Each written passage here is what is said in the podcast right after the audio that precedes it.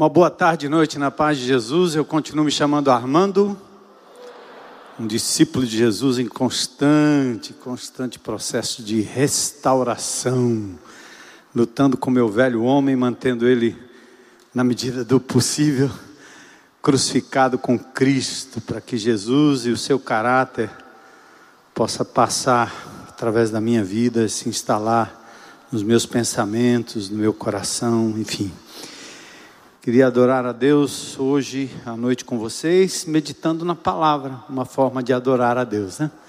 Então eu convido você a abrir comigo em Romanos, capítulo 12, um texto conhecido, isso facilita bastante, e a gente vai revisitar para falar um pouco dessa temática que nós ah, cantamos aqui com tanta ênfase. A, a, presença do Espírito de Deus é, um, é uma coisa tremenda, só sabe quem sente, né? É igual o vento, você só sabe quando ele está ventando e você está pronto e prestes, como uma jangada cuja vela está içada para poder ser deslocada pelo vento. Quem põe a jangada na praia e recolhe as velas, não vai a lugar algum, mas quem iça a vela, deixa o Espírito de Deus soprar, é tremendo o que ele faz, para onde ele nos leva que a gente experimenta na presença de Deus. É inimaginável, indescritível. Então eu quero convidar você a, a ficar em pé, só para mudar de posição um pouquinho. Louvar a Deus por você que está na internet também, nos uh, assistindo. E eu quero uh, ler alguns versículos aqui, principalmente uh, do verso 1 até o verso 8. Hoje a gente vai falar um pouco sobre a competência para o serviço. Essa coisa que foi cantada aqui de uma forma muito especial. Dons e o corpo de Cristo. Nós não somos independentes, nem somos dependentes, mas o ideal divino é que sejamos interdependentes. Nós dependamos uns dos outros. E Romanos capítulo 12 é um texto desse livro fantástico, né, que é o livro de Romanos, um livro que tem linguagem forênsica, linguagem advocatícia, linguagem de lei, linguagem legal, imputação, justificação, condenação. É um livro muito interessante. E Martinho Lutero, ao ler esse livro, compreendeu que a salvação não dependia da obra humana, mas da fé que se, que se, se põe na pessoa do Senhor Jesus Cristo, porque sendo todos nós culpados diante de Deus, nós não, ter, não teríamos como pagar a culpa, Jesus, sendo inocente, se ofereceu por nós, e Deus dá a sentença: nenhuma condenação há para aqueles que estão em Cristo Jesus. E Martinho Lutero então entende e faz a grande reforma protestante, mas ao longo da história, muitos cristãos compreenderam essa verdade. E o livro de Romanos foi uma inspiração muito grande. Eu, eu desafio você e recomendo que você leia. Se você é novo na fé ou tem interesse em conhecer um pouco mais da palavra de Deus, leia o livro de João, leia o Novo Testamento, mas principalmente o livro de Romanos. Então vamos lá dar uma olhada no que o apóstolo Paulo está, está falando, né? Ah, Portanto, irmãos, depois de trabalhar nos capítulos 9, 10 e 11 sobre a salvação enraizada na origem genética, na origem genealógica dos judeus através de Abraão, o apóstolo Paulo agora preconiza o fato de que a fé também se estendeu aos gentios. É o tempo e a vez da igreja de Jesus formada pelo núcleo judeu a princípio, mas que depois foi sendo ao longo dos séculos acrescida por aqueles que entregam a vida a Jesus, mas não têm uma origem é, nacional judaica. Então Paulo vem argumentando isso. É graça, é de graça. Ele, ele termina o capítulo 11 dizendo: olha, isso é tão fantástico que ele diz: Como são grandes as riquezas e a sabedoria e o conhecimento de Deus. É impossível entendermos as suas decisões e os seus caminhos. Então, aí, depois de tudo isso, ele pula para o capítulo 12 dizendo: Portanto, tendo em vista tudo isso que nós vimos, irmãos, suplico-lhes que entreguem seu corpo a Deus, por causa de tudo que ele fez por vocês. Entreguem.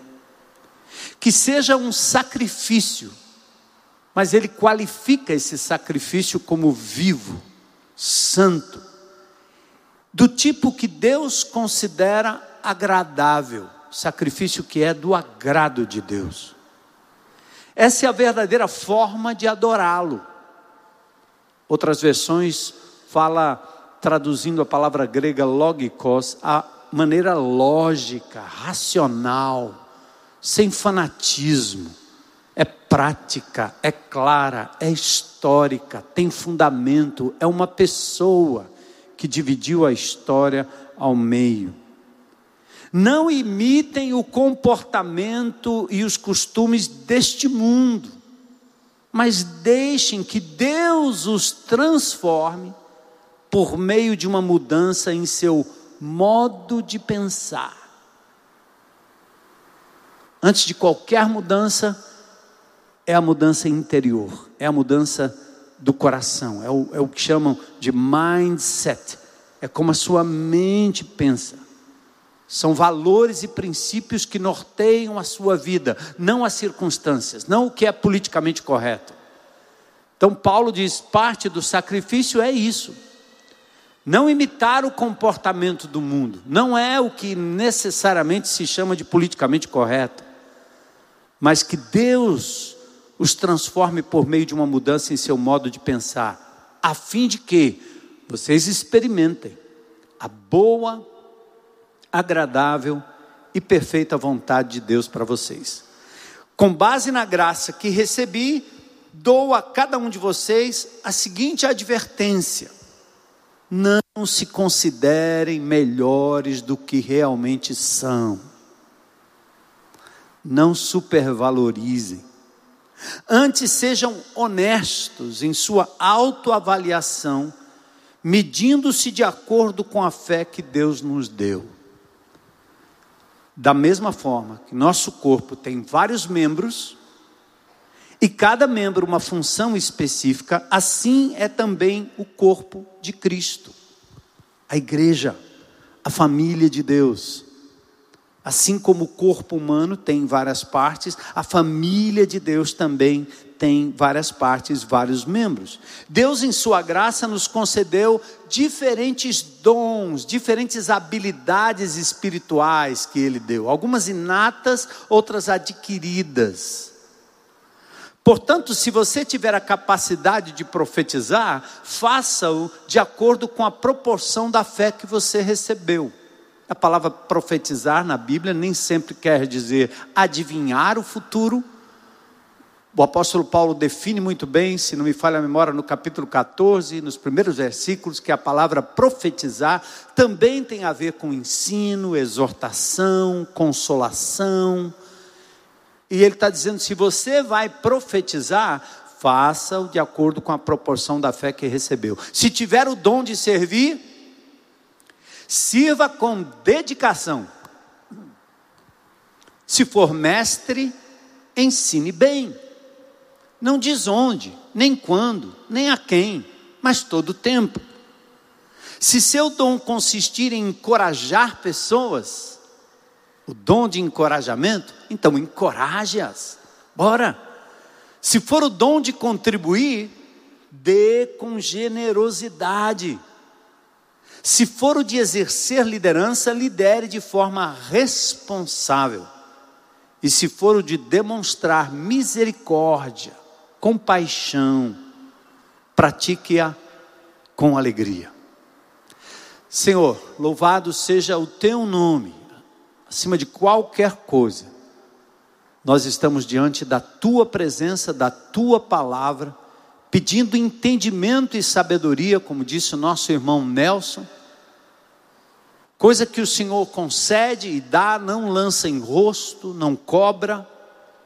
E essa sabedoria, ela vem pela presença do Espírito de Deus em nós. Então, dá-nos entendimento da palavra, que o teu povo, Senhor, seja aqui presencialmente falando, ou na transmissão pela internet, que o teu povo olhe para esse essa palavra, para esse momento e essa meditação, pensando exatamente assim: o que é que Deus está me dizendo e o que eu devo fazer a respeito.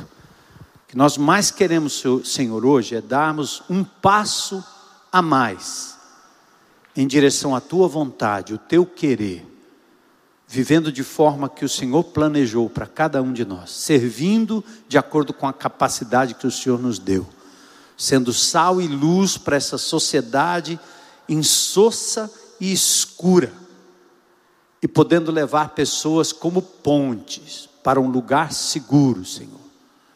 Nós pedimos, usa-nos, usa-nos, move-nos segundo a tua vontade, em nome de Jesus. Amém. Podem sentar.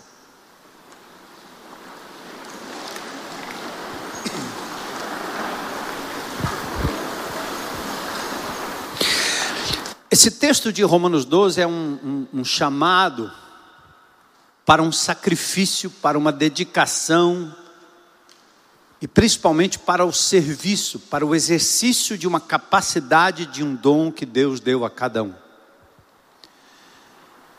Agora, o texto mostra que não basta estar pronto para servir. Não, estou pronto. Eis-me aqui. Estou pronto. Vamos lá. Pronto. Porque mesmo quando fazemos o bem, a nossa motivação pode não ser a melhor possível. Seres humanos tendem a fazer obras de caridade, às vezes com motivações completamente obscuras, errôneas, erradas chamando para si, achando que está acumulando louros, vantagens, se autoprojetando. Eu sempre me lembro que um dos maiores narcotraficantes que já viveu nesse planeta, Pablo Escobar, foi responsável por uma obra de caridade em Medellín, construindo casas, urbanizando toda uma área. Imagina o que é que o cara é capaz de fazer. E às vezes o faz com dinheiro ilícito, né? o faz com, com base no narcotráfico. O povo foi beneficiado, glória a Deus. Quem quiser ir lá em Medellín vai ver o que foi feito. Mas as pessoas chegavam ao ponto, sem discernimento, de ter um santinho para fazer uma reza para o Pablo Escobar. Terrível, né? É como indivíduos que às vezes vivem uma vida promíscua, uma vida bandida, uma vida de corrupção, e depois ele diz para você com a boca cheia: Eu sustento uma creche com mil crianças. Eu já ouvi isso. Porque faça isso como uma espécie de desencargo de consciência para tentar ganhar diante de Deus um álibi, quem sabe um, um, uma, uma aprovação para aquilo que de ruim faz. E aí as pessoas jogam esse jogo do toma lá da cá com Deus, né? Que é o pior. O, o, o serviço na palavra de Deus é algo muito mais nobre do que isso, porque mexe com a nossa motivação mais intrínseca, mexe com o nosso eu. E talvez um versículo que pudesse ilustrar, porque se nós temos um modelo a seguir, não é o modelo do pastor. Eu não sou o melhor modelo. E talvez não é o modelo do irmão, do outro, daquele que você conhece, que você julga espiritual, bondoso, generoso. O nosso modelo é Jesus. Antes de conhecer Jesus, aos 17 anos, eu entrei numa igreja evangélica e não entendia por que, que o povo falava tanto de Jesus. Porque esses caras só conhecem Jesus. Cadê o Espírito? Cadê Deus? Cadê Maria? Cadê João? Cadê Pedro? Até de tudo é Jesus. É porque de verdade Ele é o nosso fundamento, Ele é o nosso alicerce. E todos os homens e mulheres de Deus ao longo da história, até aqueles que são considerados santos, alguns até canonizados pelo Papa, foram homens e mulheres invariavelmente que reconheceram que só havia um meio de salvação: Jesus. Ele é a pedra fundamental, ele é a pedra de esquina, ele é o nosso alicerce. Por isso que nós somos cristãos. Cristianismo não é baseado na igreja, nem no pastor, nem nos teólogos, não. É, é a pessoa de Jesus. Então ele é o nosso modelo. Por isso, um versículo talvez defina serviço por aquilo que o próprio Jesus disse em Marcos 10, 45. Olha o que ele disse: Eu vim buscar e salvar o que se havia perdido. Não, o texto diz assim: Eu não vim para ser servido, mas para servir. Eu falando de perdido, lembrei de Lucas 19, 10, né? Mas Marcos 10, 45. Jesus disse assim: Eu não vim aqui para ser servido mas eu vim para servir. E ele, e ele complementa dando uma definição até onde o seu serviço iria. Eu não vim para ser servido, mas para servir, e ele diz: e dar a minha vida.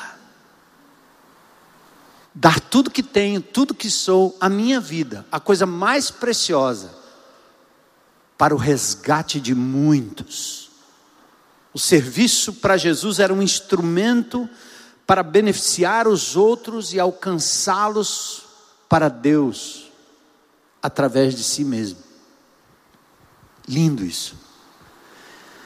Mas vamos voltar para o início de tudo, né? Eu sempre gosto disso. Volta, volta para Gênesis, volta para o início da Bíblia. A criação divina foi celebrada por Deus depois que ele cria o universo para quem crê na literalidade de Gênesis. Ele cria o universo, ele cria a terra, os animais que se reproduzem, ele cria os vegetais, uma vegetação fecunda. E aí ele cria um ser humano, segundo a sua imagem e semelhança. E quando ele termina a sua criação, ele diz: muito bom muito bom. Em hebraico, tov ma'od, muito bom. Moisés expressa essa palavra é, é, que Jesus está dizendo assim: Eu estou satisfeito com a minha criação. É muito lindo isso. Mas aí ele cria o ser humano, único, um. A gênese de tudo. E quando ele coloca esse ser humano num ambiente ideal, e olha para aquele ser humano e vê que na natureza há correspondência entre a natureza, os animais, os vegetais, os minerais, ele diz assim: está faltando alguma coisa para esse ser humano aí. E o que é? Outro ser humano. Aí ele diz assim: não é bom que o homem esteja só.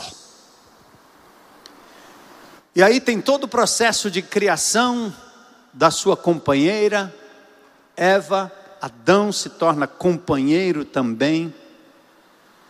O que Deus está dizendo é: o ser humano solitário, sozinho, não é bom. Estar só não é bom. Viver de forma solitária não é bom. Somos seres relacionais. Somos como, como uma engrenagem. Hoje pela manhã eu estava falando que o copo do liquidificador não tem nenhuma função sem a base elétrica. O copo do liquidificador não serve para nada. Aquela hélice ali dentro, pode colocar o que você quiser ali dentro, se não tiver ligada a outro, não funciona. A base que você engata na tomada liga e faz girar sem o copo, também não vai resolver. Não coloque o seu abacate ali em cima, porque um depende do outro. Deus nos fez para vivermos exatamente em relacionamento. São engrenagens, são rolamentos, são partes que se encaixam e que se enquadram. E Deus não usa muito a ilustração mecânica, ele usa a ilustração do corpo, como nós dependemos uns dos outros, da mesma forma que o nosso corpo depende, cada parte depende uma da outra. um problema de coluna, acaba comigo, acaba com você. Uma dor de dente afeta todo o corpo. O pé machucado, você para, praticamente para. E assim Deus está dizendo: vocês, como igreja de Jesus, são partes integrantes importantes desse corpo. Não é bom que vocês estejam desligados, sozinhos. Deus nos criou com a capacidade de relacionar, sabe por quê? O amor se define pela relação. Olha que engraçado como nós somos definidos, né? Eu sou filho de Fulano, sou pai de Fulano, sou marido de Fulano, sou irmão de Fulano, empregado de Fulano, casado com Fulano, sirvo com Fulano, estou com Fulano, trabalho para Fulano, Fulano trabalha para mim. Sempre relação entre pessoas mãe de alguém, irmão de alguém, parente de alguém. Paulo diz em Romanos 14, 7: Por isso ninguém vive para si e ninguém morre para si só. A sua vida afeta outras pessoas, o seu silêncio afeta pessoas, a sua falta de sabedoria afeta pessoas, sua agressão afeta pessoas, sua bondade afeta pessoas. Sua omissão afeta pessoas. Tudo que nós fazemos tem relação com o nosso meio e as pessoas que nos cercam. Por isso, na Bíblia, sempre Deus trata com grupos, pessoas, famílias, tribos, nações, ajuntamentos, congregações. Desse modo, nossa identidade vem da nossa relação com o todo. Nós somos a igreja de Jesus. Eu sozinho não sou igreja. Assim como um dedo, uma mão decepada não é corpo, ela é parte do corpo. Individualismo e solidão que nós temos vivido nesses últimos tempos, eu estou cada vez mais assustado como as pessoas estão juntas, mas separadas umas das outras. Eu olho para os adolescentes e eles são capazes de passar o dia olhando para uma telinha dizendo que está comunicando com o planeta, mas negligencia quem está perto. Eu estou aqui na praia, na casa de um amado irmão que me cedeu uns dias aí para tomar um, um banho salgado, é muito bom. Eu não entendo porque a gente toma banho salgado, depois vai tomar banho de cloro, depois vai tomar banho de não sei o quê. Eu sempre quero ficar um tempinho mais na salmoura. O lugar abençoado, né? O mar, o mar é muito bom. Mas aí você vai na praia, tem uma família sentada, todos olhando no celular na praia. Depois entra em casa e eles entram no quarto e fecham o quarto e ficam lá o dia inteiro. Não tem comunicação. Nós estamos sendo levados a essa história de nos relacionarmos com um avatar, alguém que não é a gente, e nós nos apresentarmos como alguém que também não corresponde à nossa pessoa para valer. Então, o individualismo e a solidão, o que, que estão, estão fazendo essas duas coisas? Elas estão matando o ser humano e elas estão também empurrando o ser humano para conexões destruidoras. O indivíduo vira um, um avatar. E aí ele se comunica com coisas que vão o matando e o prejudicando. Você vê jovens falando no, no mundo dark, o mundo escuro, mergulhando num mundo onde se automutilar é legal onde a morte é uma possibilidade, o suicídio é uma possibilidade, porque eles estão sendo atraídos para uma relação doente, por vezes promíscua, como por exemplo a pornografia, curtir um tipo de relação que não é real. É uma relação distante da realidade, mas que você, ao tentar se relacionar com alguém de fato, você deturpa aquilo, porque vê a aberração. E aí o ser humano se apega mais aos animais do que aos filhos. Na busca, isso não é uma palavra de condenação, eu não estou aqui condenando, eu estou só dizendo o que acontece, do que nós, nós temos tendência. Meu carro, minha ferramenta, meu isso, meu aquilo, meu aquilo, substituindo pessoas, meu trabalho, minha fortuna, meu dinheiro, tudo isso, substituindo aquilo que Deus nos deu como natural, o relacionamento. O filósofo Felipe, Luiz Felipe Pondé lança um livro chamado Você é Ansioso, e ele faz a seguinte consideração. Ele diz que nós vivemos uma epidemia de solidão. O contato com os jovens e com os pais deles reforçou progressivamente sua impressão de que gerações atuais vivem problemas cada vez mais acentuados como narcisismo Self, self, self, self, self, self, self. Cultiva o amor a si mesmo como o fim maior. E ele diz ainda mais: as, ele, ele, as pessoas vivem um problema cada vez mais acentuado de narcisismo, solidão e sensação crescente de incompletude. Eu estou incompleto, está faltando sempre alguma coisa. Em um cenário que culmina com esse mal contra o qual, como ele próprio diz, parece não haver solução. Aí nós temos idosos solitários, jovens solitários, casais vivendo debaixo do mesmo teto, mas isolados, solitários. A casa vira uma garagem, eles não se entendem, não tem tempo. Eu ainda sou pai à moda antiga, né? Hoje você pergunta para os filhos, como é? Você tá, seu pai, você saiu com seu pai, você está brincando com seu? Como é que é? Meu, ah, meu pai está trabalhando. O que, é que seu pai está fazendo? Trabalhando. Sábado, domingo, segunda, terça, quarta, quinta, sexta. E é possível que esteja mesmo. Mas será que esse trabalho é tão mais importante do que o tempo de qualidade com os filhos?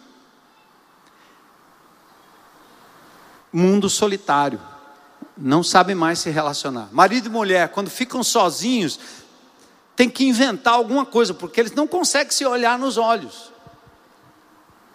Eu entrei numa fase faz algum tempo, quando minhas filhas foram embora, a fase do enfim sós. Eu disse isso lá na lua de mel, né?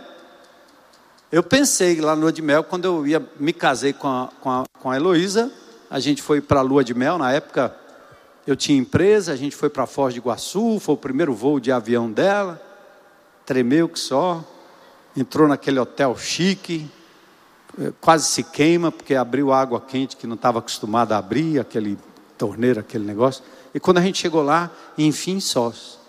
Enfim, só as coisas nenhuma, não demorou muito, a gente começou a conviver com o sogro, com a sogra, com o primo, com o tio, com o cunhado, com rapaz, uma reca de gente. Depois vem os bruguelinhos, vem as meninas em casa. E aí eu penso que eu estou, enfim, sós com a minha mulher, ela está minha mulher amamentando um bebê que tem que dormir perto da gente ali, é um barulho de noite, uma confusão. Enfim, sós. É desse jeito, né? Eu me lembro naquela época eu escrevia para uma revista chamada Lar Cristão, e eu escrevi um artigo chamado Um Estranho em Minha Cama. Parecia um filme de Hollywood, né? Um estranho em minha cama. O que é o estranho em minha cama? Caramba, eu durmo com a minha mulher aqui, bem encostadinho nela, um cafuné para lá, um cafuné para cá. Agora botou um, um, um ser humano aqui no meio.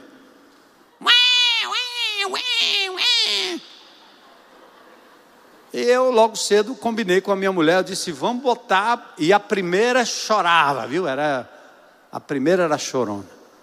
Eu disse, essa menina ela vai se acabar, mas nós não vamos deixar ela aqui no entre nós não dá certo. Eu esperei nove meses para a gente retomar o enfim, enfim. Bota num bercinho, bota no Moisés, fora daqui. Bota lá. O bicho cruel, né? Não. Chorava, chorava, chorava, chorava, chorava, a gente ficava na espreita, daqui a pouco, pum, parava, volta, estamos aqui. E quando foram crescendo, foram aprendendo também. Que há um tempo para nós dois que é prioritário sobre o tempo que se dá aos filhos. E quando você faz isso, você cultiva. E os filhos crescem, quando elas saíram de casa, a gente olhou um para a cara do outro e diz: agora sim, enfim, sós. Adão e Eva no paraíso, literalmente. Mas nós estamos vivendo numa época hoje que isso não funciona mais. Qual é o perigo disso? É que nós estamos nos distanciando do plano divino.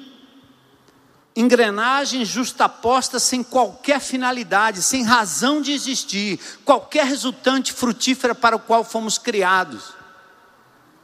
Então nós, nós fomos perdendo a razão pela qual o Senhor nos tem, nos criou, aliás.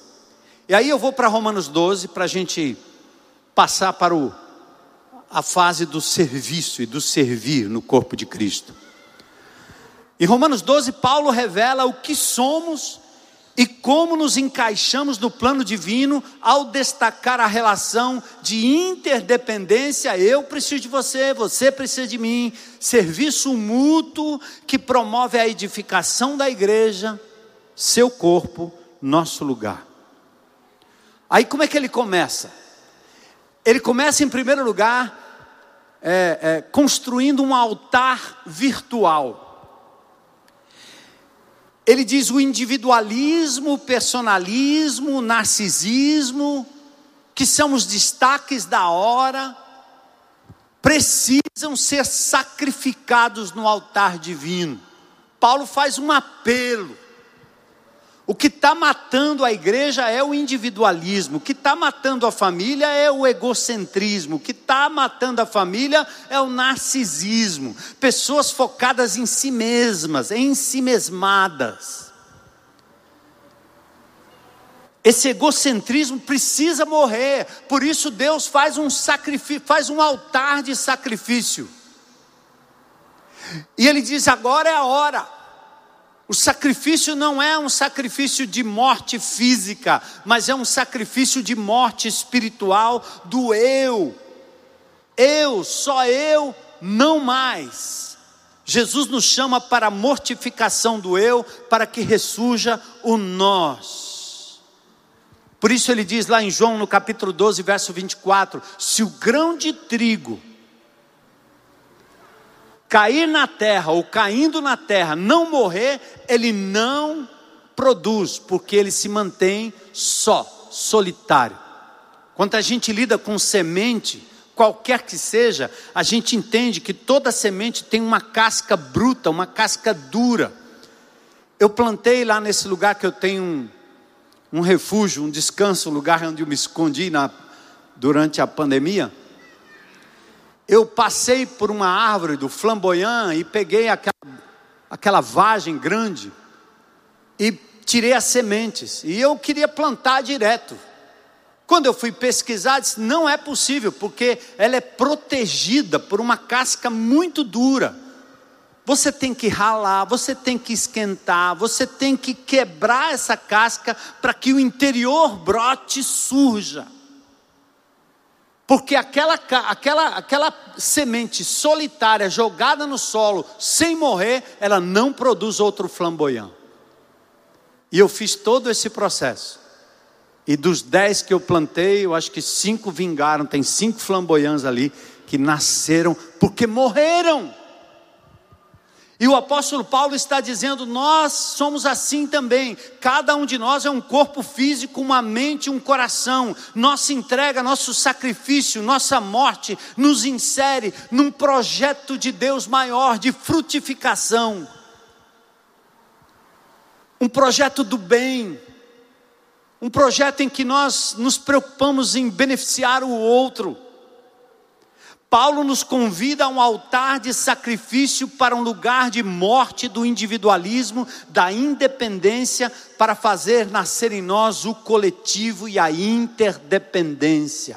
Eu não estou aqui para ser servido, mas para servir e dar a minha vida. Foi o que Jesus disse.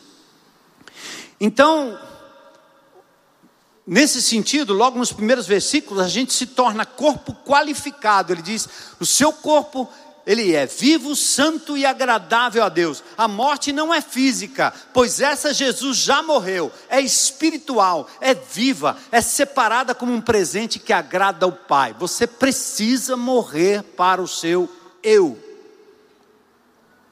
Porque tudo que você tem construído na vida corre o risco de você ter feito em função de si mesmo ou em função de alguém para o seu próprio interesse. O verso 2 diz: Todas as minhas potencialidades individuais, o que sou como indivíduo, outrora dedicado ao mundo, agora deve ser dedicado ao que pode me dar significado e realização, porque dele, por ele, para ele são todas as coisas. Qual é o problema que a gente tem? Essa semana eu vi uma frase de uma mãe em desespero dizendo assim: Ah, ah, e agora o que será dos meus filhos? Ah, o que será dos meus filhos? Ah, o que será dos meus filhos? Ah, o que será dos meus filhos? Eu disse, eu acho que o que você está dizendo revela o que aconteceu de verdade. Você nunca consagrou seus filhos a Deus. Tudo que eu tenho deve ser colocado no altar de Deus, porque veio dele, ele me deu para administrar e eu devolvo a ele. Os filhos não são meus, eles são de Deus. Eu os consagrei. A gente vem aqui na frente, bota o bebezinho, pede para abençoar, faz uma oração, mas a gente não consagra consagrar um bem, consagrar um carro, consagrar um dinheiro, consagrar uma propriedade, consagrar um diploma. Os dons, eles não são colocados a serviço da comunidade, a serviço da igreja, a serviço do reino, porque eles são seus. Porque você tomou posse daquilo que pertence a Deus, é uma usurpação. Mães e pais brincam de Deus. Eles criam um ser humano, óvulo e espermatozoide, nasce um bebezinho, ele agarra com todas as suas suas forças, ele amamenta, ele cuida, ele paga, ele põe na escola, ele faz tudo, e ao longo dos anos ele vai ouvindo aquilo que o mundo diz: é seu, é seu, é meu, não é de Deus. Deus não tem nada a ver com isso. Eu estou chamando Deus para ser parceiro, para cuidar de algo que é meu. Invariavelmente, os pais projetam suas próprias frustrações nos filhos e não desgrudam, não desapegam, não desgarra, não deixa desgarrar, porque não entregou o filho a Deus, não preparou para a vida, qualquer que seja ela no futuro. E nós estamos todo o tempo brincando de Deus. E assim, não só filhos, mas os dons, teu diploma, teu trabalho, teu carro, tua bicicleta, teu patinete. Por que, que você não cuida do seu corpo? Porque ele é seu. Você tomou posse. Então você está chateado, enche a cara de açúcar. Está chateado, enche a cara de cachaça. Eu estou por baixo, fumo um baseado. Eu estrago o meu corpo porque ele é meu, eu estou me sentindo assim. Você não reflete para frear na hora e dizer assim: esse corpo é templo do Espírito, eu não posso deixar entrar aqui algo que vá ser prejuízo para a minha saúde, porque pertence a Deus e não a mim. A mulher foi a que Deus me deu para cuidar. Ela não é minha, ela é de Deus. E Deus diz: toma aí. Será que eu vou obter algum benefício desse relacionamento com os meus filhos? Posso ou não posso? Será que eu vou obter algum benefício no meu relacionamento com o meu cônjuge? Posso obter, como posso não obter, mas Deus está me dizendo o seguinte: cuida, ama, serve, se entrega. E se Deus me deu uma família, essa família ela é dedicada no altar para viver em função do reino de Deus. Eu busco em primeiro lugar o reino de Deus nos meus estudos, na minha capacidade intelectual, na minha capacidade artesanal, na minha capacidade de eloquência, na minha capacidade de construir coisas, de negociar coisas, de possuir coisas. E Ele coloca isso nas minhas mãos para que eu possa oferecer como sacrifício vivo e ser usado para a honra e glória do nome dEle, para o reino de Deus ser expandido. Lembra de Abraão? Você quer ser uma bênção? Você quer ser um instrumento de bênção? Deixa a tua casa, deixa a tua parentela, desgruda, desapega. Se Deus lhe deu para cuidar, cuide como algo que é de Deus e não seu. Quando as crianças saem de casa, a gente chora, uma casou para lá, outra casou para cá. É quase como Jó: o Senhor o deu, o Senhor o tomou. Bendito seja o nome do Senhor. Eu tinha me esquecido, é dele, não é meu. Então não, não existe relação de serviço numa igreja onde os crentes em Cristo Jesus não mortificam esse eu doente, esse egocentrismo que frequenta a igreja para ser servido. Porque geralmente as pessoas vêm para a igreja quando tem uma dificuldade, não é não? Eu estou com a dor aqui, quem sabe eu vou lá, o pastor faz uma oração na coluna e fica resolvido o problema. Ah, eu perdi aqui um grande amor, então eu vou lá que Jesus vai resolver meu problema. Então, você vem na hora do sufoco, e assim que a coisa resolve, você, pronto, retorna para a mesma situação anterior. Você não vem aqui para dizer assim, Senhor, eu estou aqui hoje, minha vida está nas tuas mãos, faz o que o Senhor quiser de mim. Eu estou cansado de me autocontrolar, dirigir, possuir. Toma nas tuas mãos a minha vida, Jesus. É difícil, a conversão ela não vem assim, ela vem num contexto de carência, de necessidade. Mas eu até acredito que Deus usa isso como um momento para lhe trazer para perto. É para você ficar, às vezes, um vírus, um vírus, um vírus. Às vezes precisa a ameaça de um vírus batendo na sua porta para você entender a sua insignificância, a sua pequenez. E talvez nessa hora você vai sinceramente dizer assim: rapaz, eu não sou nada. Já ouviu alguém dizendo assim? Papai, eu pensava que eu era forte, eu não sou nada.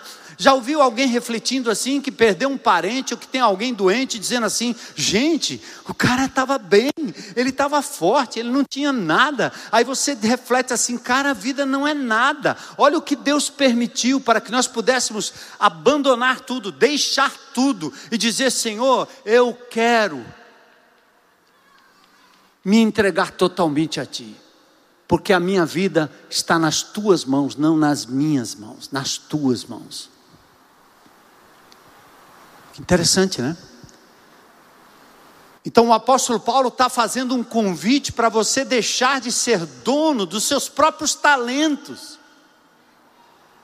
Eu acho que a pergunta certa, meus irmãos, não é onde eu posso servir. Meu amigo, comece. Ouça o Espírito de Deus, não fique esperando que o pastor, que o líder te direcione para um ministério. Nós não vamos fazer uma fila aqui, porque o Espírito de Deus vai trazer pessoas da sua vida. Você vai trombar com oportunidade de serviço. Sirva, ame, ajude para a glória de Deus. Então é isso que o apóstolo Paulo está dizendo.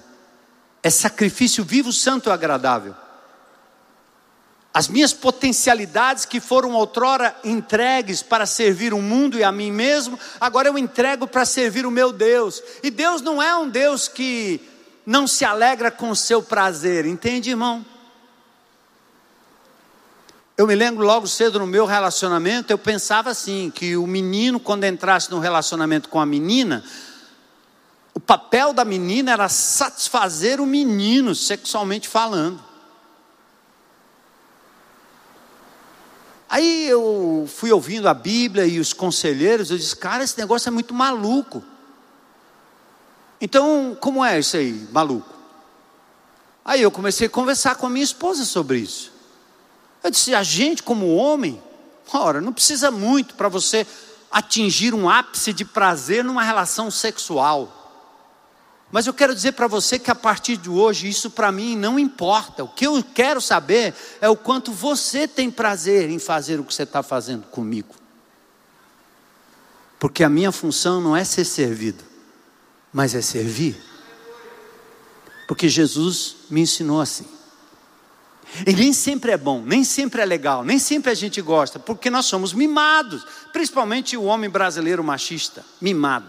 Minha mãe, ela cuidou muito bem de mim, ela bateu muito, mas muito. Mas ela também amou. Pense numa mulher para fazer uma comida boa, coçar minhas costas.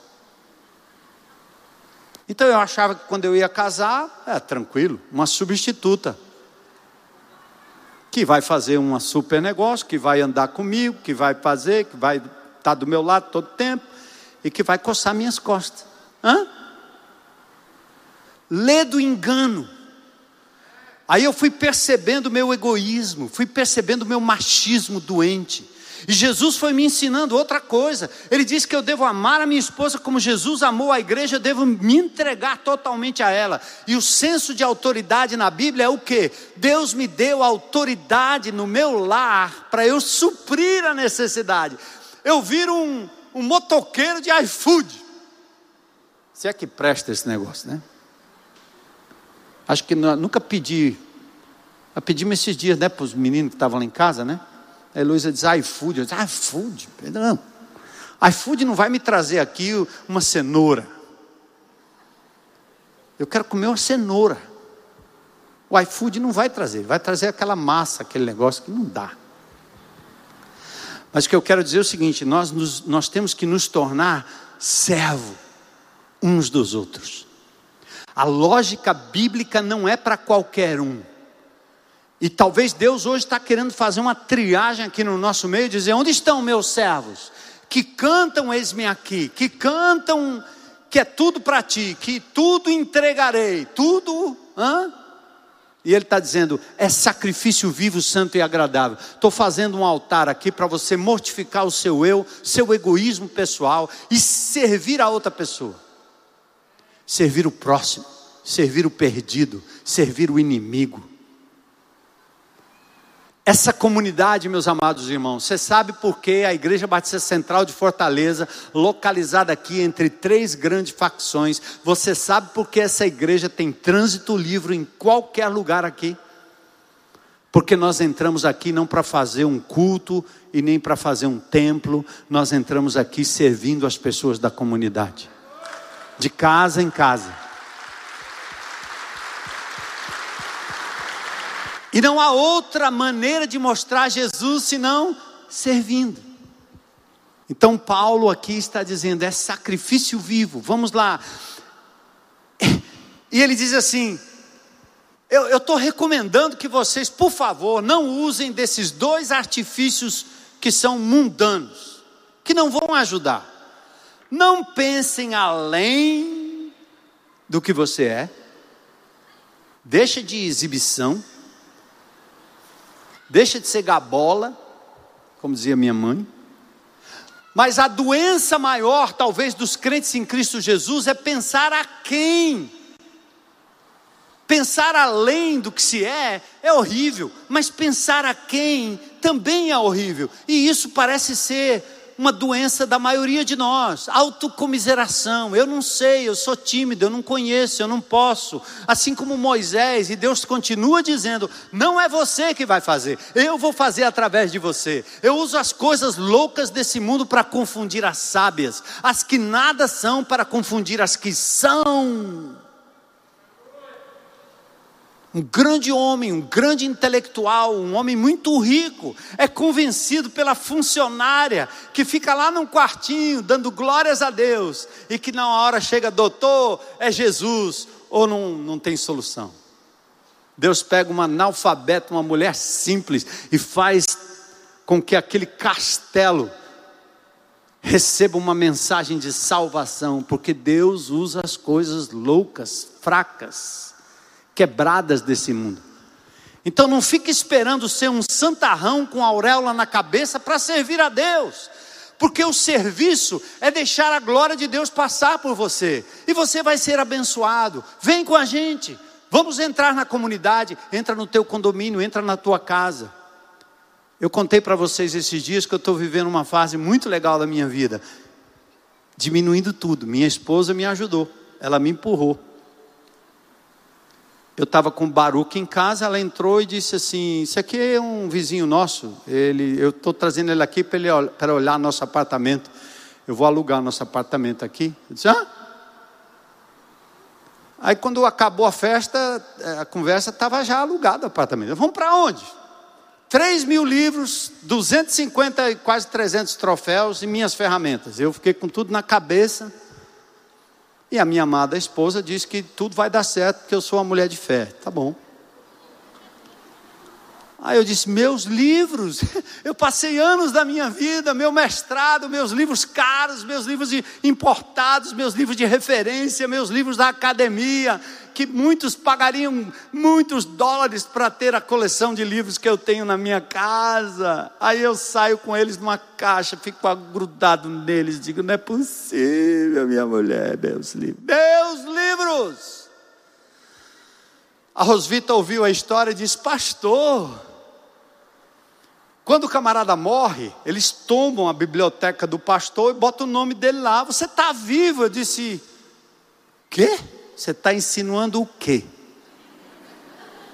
Hum, meus, ninguém vai cuidar dos meus livros como eu. Até que o Senhor disse: Eles não são seus, eles são meus. Coloca lá à disposição do corpo de Cristo. Eles estão ali nesse casarão aí, ó já não são mais meus. Eu não tenho mais livros. Hum? é. Eu tinha um apartamento muito bom, muito confortável. Minhas ferramentas estão para um canto, meus troféus estão tudo dentro de uma caixa. E daqui a pouco eu boto fogo em tudo. Para que, que eu quero? Não pense mais, nem pense menos. E hoje é dia para a gente decidir. Eu tenho tanta convicção, amados, que o que Deus quer fazer através desta igreja, nesta cidade, nesse estado e nesse país é muito grande. E hoje à noite nós só precisamos de meia dúzia de pessoas convictas, mas que decidem sacrificar o eu, com toda a sua bagagem, e depositar aos pés do Senhor. Aí vem o equilíbrio da graça. Não pense além nem pense a quem. Pense na medida da fé. Deus nos deu dons e talentos. Ele deu a você dons e talentos. E Ele os multiplica na medida que somos fiéis na administração das pequenas coisas. Eu estava falando aqui do pastor Aristides. Eu conheci o pastor Aristides com apito na boca, com a bermuda na favela do Dendê, ajudando aqueles meninos no mangue a jogar futebol. Até pouco tempo você ainda vai ver, né? Mas até pouco tempo você viu o pastor Aristides com uma lanterna na mão, ajudando vocês ali na esquina da saída do cruzeiro com a BR-116. Servir nem sempre vai ser na sua área de atuação, mas você tem que ser alguém pronto e prestes a servir. Acolhimento, cuidado, contribuição para o reino de Deus. As pessoas querem ser ricas, mas elas não têm finalidade senão o benefício de si mesmo, o benefício dos filhos, o benefício do futuro, o benefício da segurança. Deus está dizendo assim: não, isso deixa comigo, não se preocupe com amanhã. Eu não quero que você desperdice, mas eu quero que você experimente a graça de investir a sua vida no reino. Projete para investimento no reino de Deus. Estava conversando com o Elton, que tem nos brindado aqui com a palavra de Deus, como eu, Edilberto, fez na semana passada. E esses homens de Deus, homens bem-sucedidos, estão dizendo assim: eu quero, eu quero reformular a minha vida, eu quero simplificar a minha vida, porque eu quero dedicar os meus dias para servir o reino de Deus. Está servindo, onde quer que seja, mas ainda mais, ainda mais. O que é que Deus faz? Deus abençoa. Então vamos lá. somos membros uns dos outros, versículos 4 a 8. Interdependência, eu preciso de você, você precisa de mim, nós precisamos de Cristo até o fim. Lembra da musiquinha? Sem cessar, sem vacilar, não vou dançar essa música aqui, né? Nós precisamos uns dos outros. O ensino é feito uns aos outros, na convivência e no relacionamento. A melhor sala de aula que eu dei para as minhas filhas foi andar com elas, brincar com elas na praia, na duna, a pé, às vezes com fome, às vezes só uma água de coco, mas foi tempo de qualidade. E o ensino da palavra de Deus entrou no coração, porque não é sala de aula que faz uma igreja forte, é, são relacionamentos. Por isso que a gente tem falado para vocês sobre até o mapa, que muitas pessoas ouvem a palavra e já começam a dizer mapa, não, isso aí não. O que é que nós estamos dizendo? É que você se relacione com Deus. Deus é um ser relacional. Ele ama. E ninguém ama só a si mesmo, ama o outro. E o amor dele é para que você o ame, faz parte da missão. Por isso a Bíblia não é um livro a ser estudado, a Bíblia é um livro de relacionamento que me conecta com Deus. Não pare de se conectar com Deus, ou você será uma engrenagem enferrujada, perdida e prestes a ser jogada no lixo. A Bíblia deve ser encarada assim: Deus fala comigo, e o que eu devo fazer no seu plano maior. Segundo a graça, cada um aqui tem um dom, cada um aqui tem um talento. Pega a listinha, Romanos capítulo 12, 1 Coríntios capítulo 12, 1 Coríntios capítulo 12, Efésios capítulo 4, 1 Pedro capítulo 4. Olha, são dons diversos: serviço, ensinamento, encorajamento, contribuição, liderança, mostrando misericórdia, palavra de sabedoria, palavra de conhecimento, dons de curar, profecia, discernimento de espírito, e aí vai, apóstolos, profetas, aí vários, vários dons espirituais que Deus tem dado todos em favor uns dos outros. Eu quero chamar o pessoal do louvor aqui, eu vou fazer a leitura do texto de Apocalipse capítulo 4. Porque o texto é tão simples, né? Não tem mais o que dizer. Mas o meu eu precisa morrer para que eu me torne um servo de verdade. Jesus poderia ter tido como um simples judeu o cuidado dos discípulos lavando os seus pés. Mas ele fez questão de inverter. Quem deveria ser servido, serviu. E deixa, esse negócio de serviço, ele é mais ou menos parecido com o amor.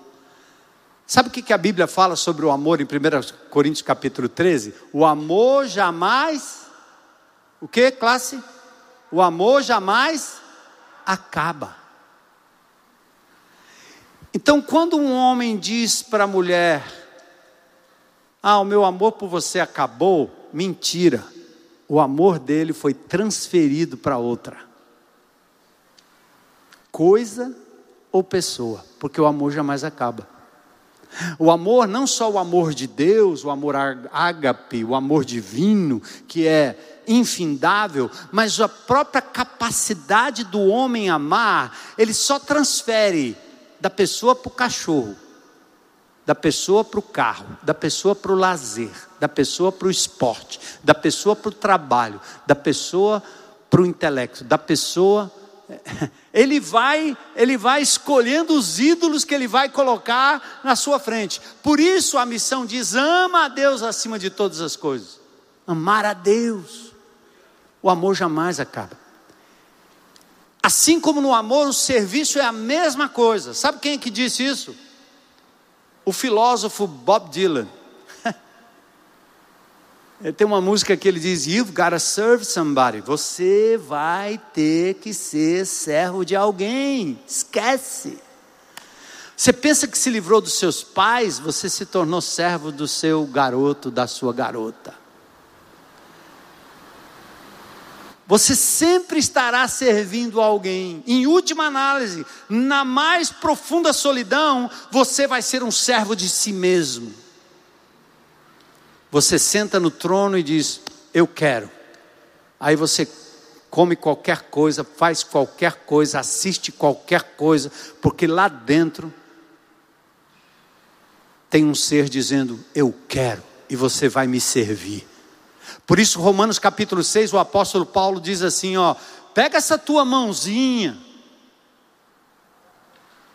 que já serviu à injustiça, o mundo, e dedica ela para servir a Deus. Coloca ela a serviço do Senhor, pega os seus pezinhos, a sua mão, o seu dinheiro, o seu computador, o seu iPad, seu iPhone, o seu smartphone, seu Samsung, seja lá o que for, dedica isso a Deus, porque está nas mãos da pessoa errada e dedicado à coisa errada. É possível em Cristo Jesus, mas é preciso o sacrifício do eu. Apocalipse capítulo 4 nós cantamos aqui, vamos cantar de novo, mas eu quero que você entenda o que é está acontecendo ali.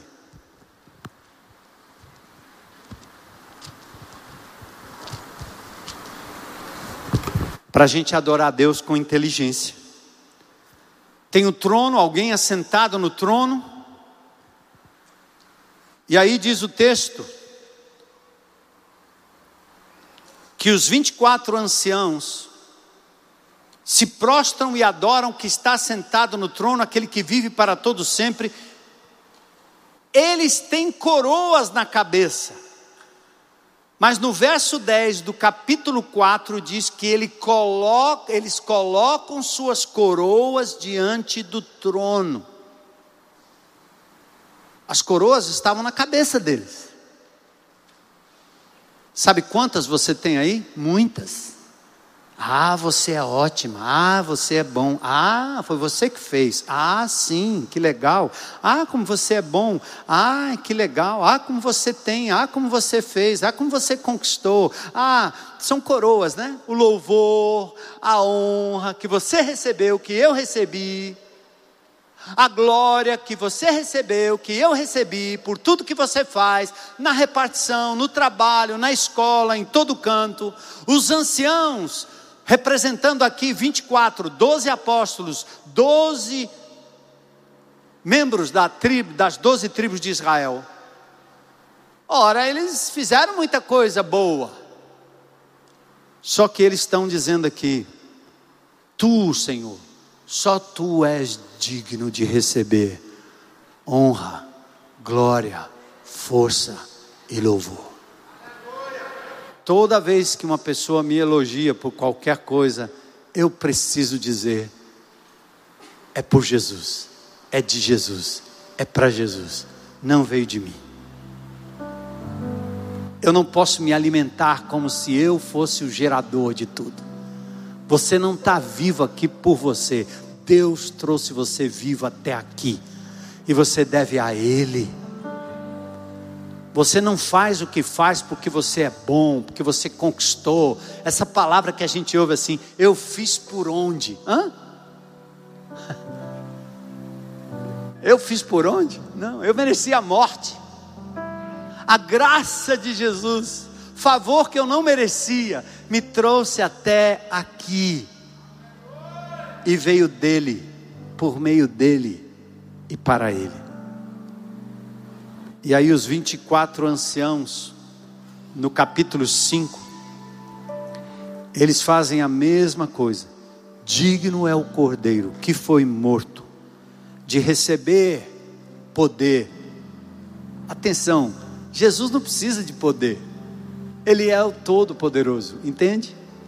O que ele está dizendo é que qualquer poder que você tenha sobre o que quer que seja, sobre quem quer que seja, deposite nas mãos do Senhor Jesus, é dele. Ele é digno de receber a glória. Você só tem porque ele deu. E ele está dizendo: meu filho, minha filha, consagre, traz no altar. Você é digno de receber, Senhor, poder, riqueza, sabedoria, força, honra, glória e louvor para todos sempre. Pausa aí comigo. A primeira pergunta que eu quero fazer para alguém que esteja na internet ou alguém que esteja aqui. Aos crentes em Cristo Jesus, nós estamos falando não só da vida, mas estamos falando de dons e talentos que Deus deu. É, de vez em quando eu passo num lugar onde eu vejo um cantor entretendo alguém num restaurante ou algum lugar que eu entro, e eu vejo aquele talento. Eu gosto de escrever no guardanapo alguma coisa e deixar lá para ele. E o que eu escrevo no guardanapo é quanto talento se colocado nas mãos de Deus, o quanto poderá frutificar ainda mais, ainda melhor. Então, embora Deus esteja nos falando acerca daquilo que temos para ser consagrado, eu quero dar oportunidade para qualquer pessoa aqui hoje à noite fazer aquilo que eu fiz quando eu tinha 17 anos de idade. Eu disse: eu não aguento mais dominar a minha vida, eu não aguento mais servir a mim mesmo, eu não aguento mais, pois eu estou jogando a minha vida nos braços de Jesus. Toma a minha vida, Senhor, toma a minha vida eu aceito Jesus como meu Senhor e meu Salvador. Foi assim que eu tomei a decisão aos 17 anos de idade, no meio de um culto. E eu quero perguntar se tem alguma pessoa aqui nesse auditório, não posso deixar passar em branco. A vida é breve, a vida é curta, mas alguém hoje à noite para dizer: Eu quero entregar a minha vida a Jesus. Tudo que eu tenho vivido é em função de mim mesmo. Hoje eu quero entregar definitivamente a minha vida a Jesus, recebendo como meu Senhor, meu Salvador. Tem alguém aqui? Se tiver, levanta a mão aí, bem alto. Se você está na internet, faz isso aí, sozinho.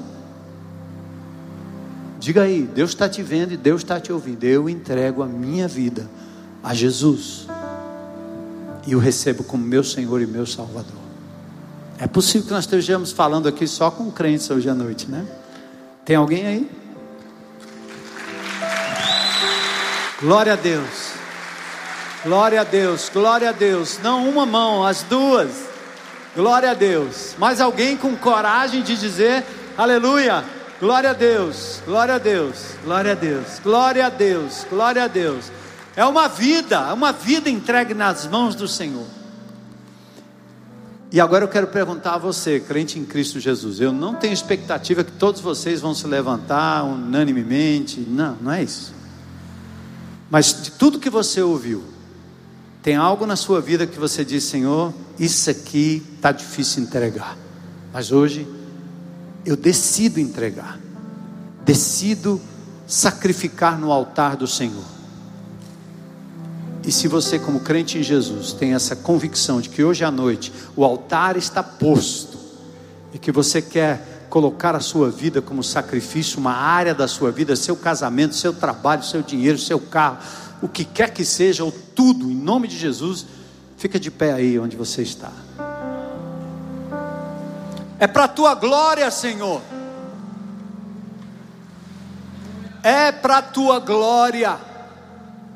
Altar de sacrifício, altar de adoração, é para a tua glória, Senhor. Para a tua glória. Recebe, Senhor.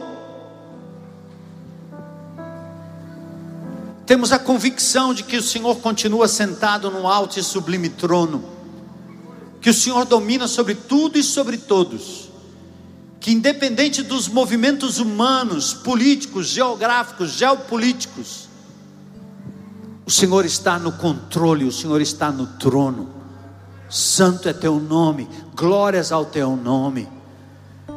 E agora, Senhor, os teus servos retiram coroas, objetos, pessoas,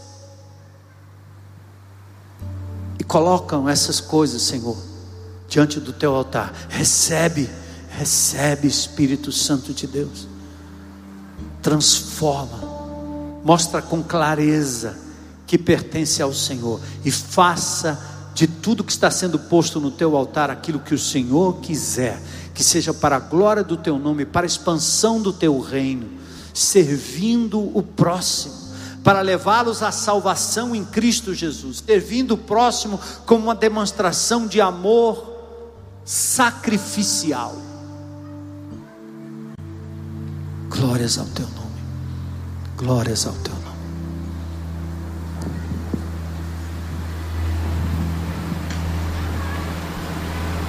Convido vocês todos a se colocarem em pé e a gente vai orar.